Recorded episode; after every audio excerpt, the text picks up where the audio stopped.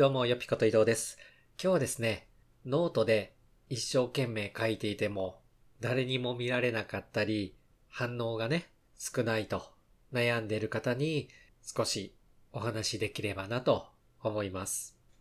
ノートでね、ブログや書籍、あとはイラストなんか創作活動を始めている方も多いんじゃないかなと。まあ別にね、これはブログとかテキストじゃなくて何でもいいんですけど、何かを作る作業って本当に孤独で、一人ぼっちで、そしてね、苦労した割には報われないっていうこともたくさんあると思うんですよね。もし報われる時が来るとしたら、その作った作品にコメントをもらえたり、すごいねって誰かに言ってもらえたり、そういった時だと思うんですよね。私自身も長年、長年って言ってもね、何十年もあるわけじゃなく、まあ10年ぐらいなわけですけど、ウェブメディアの構築やブログの作成などに携わってきました。オーバーな表現抜きでも100以上のサイトやブログなどは作ってきています。だからこそ、とても孤独で報われない時、そんな寂しさもある程度ね、理解しているつもりです。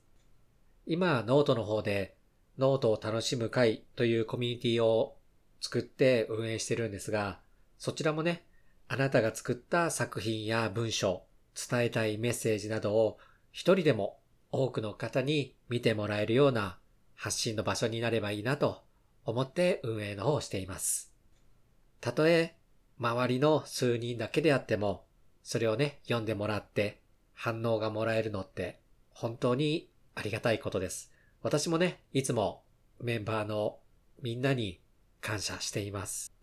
もしかしたら、そこから深い関係が生まれて、当人同士でね、こうした方がいいんじゃないかとか、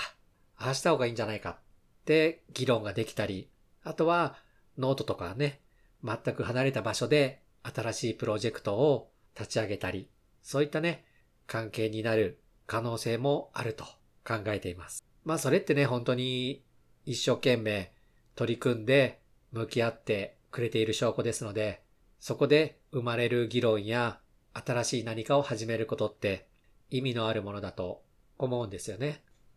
こういったね、ラジオ配信もその一つかもしれないです。マイクに向かってね、喋ってるだけでもしかしたらこのマイクの先に誰も聞いてくれてないかもしれないと。ね、聞いてくれてるかもしれない。でもそこでね、いいねだったりとか、いいねって好きなのかな？好きのボタンとかコメントをもらえたり、レターをもらえたり、お便りをもらえたりすれば、やっぱりなんか嬉しいじゃないですか。まあ一人でね、作業していて孤独だなと感じた時には、ノートをやってる方であればね、ノートを楽しむ会に参加して、そこに投稿されてる記事を読んだり、あとはご自身の記事を投稿したり、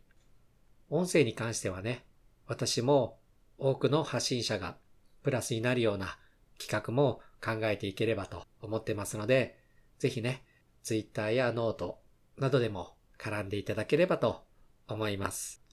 というわけでね、今日は創作活動について少しお話ししました。これからラジオ配信をやってみようかなって思っている人や、今すでにやってるよっていう方もね、こういった輪を広げていければと思ってますので気軽に絡んでください。